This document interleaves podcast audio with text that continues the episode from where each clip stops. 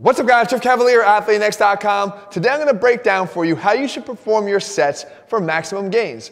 Now, it's important to differentiate whether you're pursuing size gains or strength gains, because there's going to be a difference in how you do this. And what I've done is I basically laid out four scenarios, and we're using one example exercise, or, or two at most. And in this case, we're gonna take a, a bench press. Now, the scenarios are oversimplified. The numbers are arbitrary. As a matter of fact, in our strength pursuit here, I'm using 10 just as a way for us to use simpler math here. Because obviously our strength numbers would be in the lower rep ranges than that. Everything would be scaled down. But it doesn't matter because it still applies as we wake our way through. I want to show you how there's differences in how you perform your sets though, and that's the most important thing. And we can start here with scenario number one. If we were to perform a bench press with straight sets, it would look something like this. Let's say 225 for 10 was our max. And again, we can build strength, guys, at a higher rep range. Right? If, if your 10 rep max is 225, and five months from now you could bench press 285 for 10 reps, you've gotten stronger. It's a, it's a metric for strength.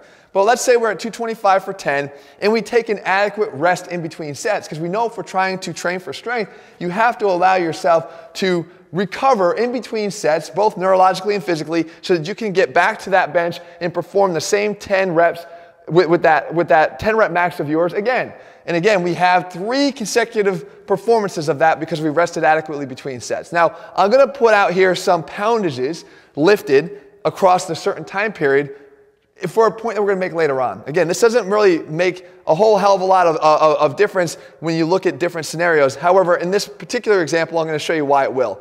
6,750 pounds lifted across those three sets in 13 minutes. Once one minute arbitrarily to perform the set, five minute rest in between, 519 pounds per minute. Great. Scenario number two, we can perform bench and drop sets. And what we talk about here is basically dropping the weight that you used in your bench to failure by 30% and then taking that set to failure as well. So in this case, a 225 pound bench drop 30% would bring come down to 155. So you perform your first set to failure, 225 for 10, and you drop that down immediately to 155 and rep out. And let's just say in this instance you got eight reps. Well, now you're going to rest again. You're not abandoning strength eh, oh, eh, you know, in entirety. In this, in this example here, you're trying to pursue the same idea. So you rest your five minutes between sets. You come back, you do 225. This time you're going to be doing eight right? There's a natural drop off because you added three additional sets to failure that you didn't perform here. So coming back to perform the 225 for 10 again is unrealistic. You're going to probably perform it at a little bit of a decreasing ladder here, eight reps and then seven reps. And you've got the same thing happening even in your drop set as the fatigue continues to amount across the sets. What that does, is it actually winds up totaling 8,570 pounds lifted in 16 minutes. It takes a little bit longer because of one additional set to do here, and it comes out to be 535 pounds a minute. Again, is this better than this because of that? You gotta hold on for a sec. Now, scenario number three. We introduce something more of a compound set, but it is still a drop set, and it's a mechanical drop set. This is a bench press into a mechanically easier exercise, however, still able to be done at a higher intensity in this case, the crossover. I've mentioned this in one of my recent videos about taking a bench press into a crossover and why this is a better example. And the thing that's, eh, that's happening really well here, that's not happening here, is your drop set, your second exercise, is actually complementary to the bench press. What does that mean?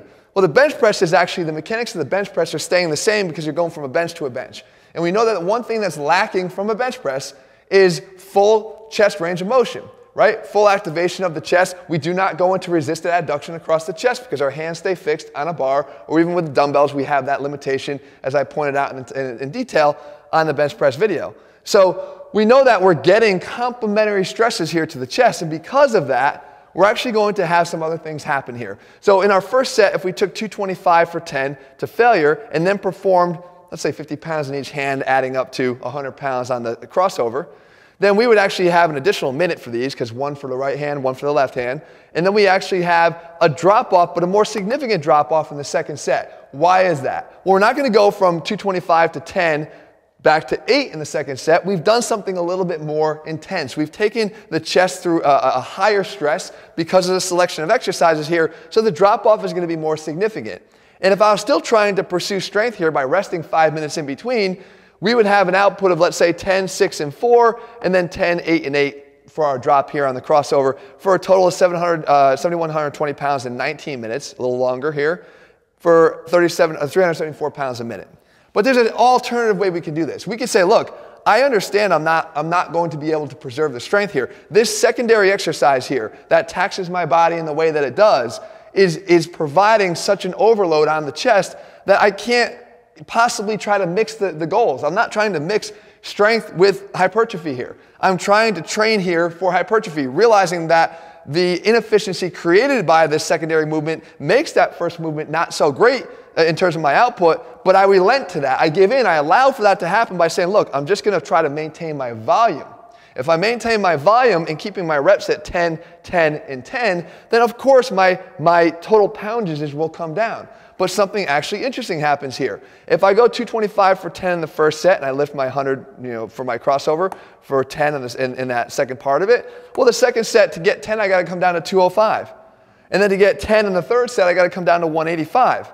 It might be discouraging to some. But when you calculate this all out, again, we've foregone the, the pursuit of strength here. We've, we've relented to that. We've brought our rest time down to three minutes in between sets. That comes out to be 8,550 pounds in a shorter period of time, 15 minutes, for a total output of 570 pounds.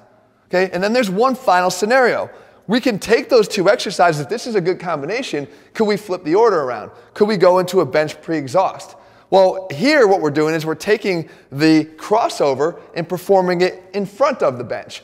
But something happens here as well. We know once again, this is not a strength pursuit, more, more than any, because when you perform that first exercise, like the crossover, we then try to head into our 225 for 10. We can't even get that in the first set because we've actually just taken that muscle and fatigued it, and now we're trying to ask for it to do what our normal 10 rep uh, max is. It's down to seven already.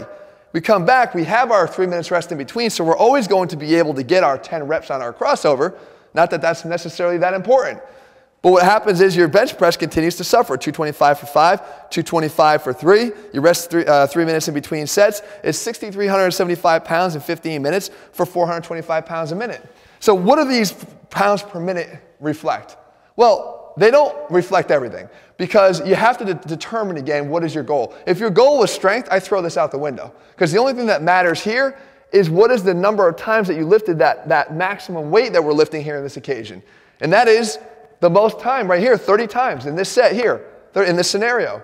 So if I'm pursuing strength, this is the winner. I'm working on increasing the maximum amount of weight that I can move.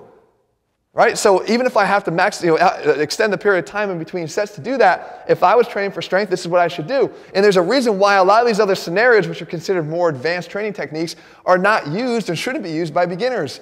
Because if you're a true beginner, what you should be focusing on is building your foundational strength. We talk about it all the time in AthleanX. Your foundational strength is the basis of everything you do. Now, I've also gone on to say that I, I, I heavily suggest that you work on your correctives at the same time. Because even if you're a brand new person to the gym, your body didn't get into the imbalances and the, in, in, the, uh, the, the, the differentials in strength, upper body, lower body, right side, left side, from, from, from training right? This is your first time in the gym. It got there from everyday life. So you want to address those imbalances. You want to address and correct those things through the right selections of exercises. Because let's face it, guys, an overhead press, a bench press, a squat, a deadlift, none of them are working your rotator cuff. You got to start working in some face pulls. You got to start working in the, the right correctives, band pull aparts. I know they sound boring, but they go hand in hand. So as you're building on your foundational strength, you're doing it on a solid foundation, right? You're not, you're not working around the cracks of a, of a, of a cracked foundation. So that would be part of it. But if we were working for hypertrophy, we were trying to train certainly just straight for muscle growth. Again, we realize that along with the strength training, we're going to see, we've seen it many times before, newbie gains, you're going to see some size gains here. But if you're a little bit further down the road, more advanced, and you're trying to train for hypertrophy, and you've been in the gym for a while, these other techniques start to open up possibilities. And that's when you start to look at what's the workload that I'm doing? What's the amount of stress that I'm applying to a muscle in a certain period of time? If both you and I did the same rate, the same reps, the same uh, uh, exercise, but you did it in 10 minutes and I did it in 20 minutes, your workload would be higher. The output and the stress on your body would be more significant. That's what's called density training. We look at that to give us a reflection of that, and that allows us to start comparing methods. So, in these methods, the best scenario would be to use this complementary exercise in this case, the crossover, which complements the, the stress being applied to the chest and it then uh, allows us to do that in a way that maximizes what's going on here because we're not sacrificing the volume. And we know how important the volume is to the overall picture. So this would be the winner instead of trying to maintain strength. When you start to mix your, mix your messages, and mix your training focuses. This would be the winner. Am I saying that pre-exhaust is no good based on these numbers? No. Pre-exhaust has a place. As a matter of fact, what's interesting is people that perform pre-exhaust to try to get more work out of the chest in the second compound part, part of that movement or combination, that's actually not what's going on. The studies will show that the second exercise, the bench press in this case, is actually the activation on the chest is the same. What's significantly being enhanced here is the recruitment and the activation of the accessory muscles to that lift. Namely, in this case, the, the triceps, which has shown a, a, dramatic increase in activation there. So, without having to forego or, or use partial uh, range of motion to try to work the, the, sticking point, let's say in a bench press, the end, you can still use a full range of motion exercise, realizing that the triceps are going to get more recruitment here and therefore contribute more to you know, building your, your ability to, to, to get more tricep recruitment when you need it the most at lockout without having to forego full range of motion reps. So the last point I'll make here is when you train in, in, in straight set fashion here, you know, you have the opportunity because you're, you're sparing yourself all these intensity techniques that can really take you uh, to a point of, uh, of trouble in terms of how much soreness you have in your muscles and make it hard for you to get back into the gym, continue to work on your strength. So if you were really trying to prioritize your strength, this would be the scenario so that you can come back more frequently without having these things be detrimental to your ability to show up in the gym. But for the other reasons that we said here, there's ways to split your workouts up, guys. These are not bad, right? You can still get back in the gym, but you have to know how to split your workouts up and, and, and, and maximize your ability to do this. I actually did a whole video on what training splits you could possibly follow and the advantages and disadvantages of those. You can actually check that video out over here if you haven't already done so. But guys, I hope you found this video helpful. Again, there's a lot of ways to skin a cat, but you have to get focused on what it is you're trying to accomplish and then figure out the most efficient way for you to do that so that you can get the returns you're looking for in the most effective manner in the least amount of time. And that's what we're doing here, guys. If you're looking for step-by-step programs, all of our programs do this depending upon the goal, and they're all over at athleanx.com. In the meantime, if you found the video helpful, leave your comments and thumbs up below. Let me know what else you want me to cover. I'll do my best for you. I'll break the muscle markers out, not just to draw on me, but to actually draw on the board if need be. And if you haven't already done so, guys, click subscribe and turn on your notifications so you never miss a new video. All right, guys, see you soon.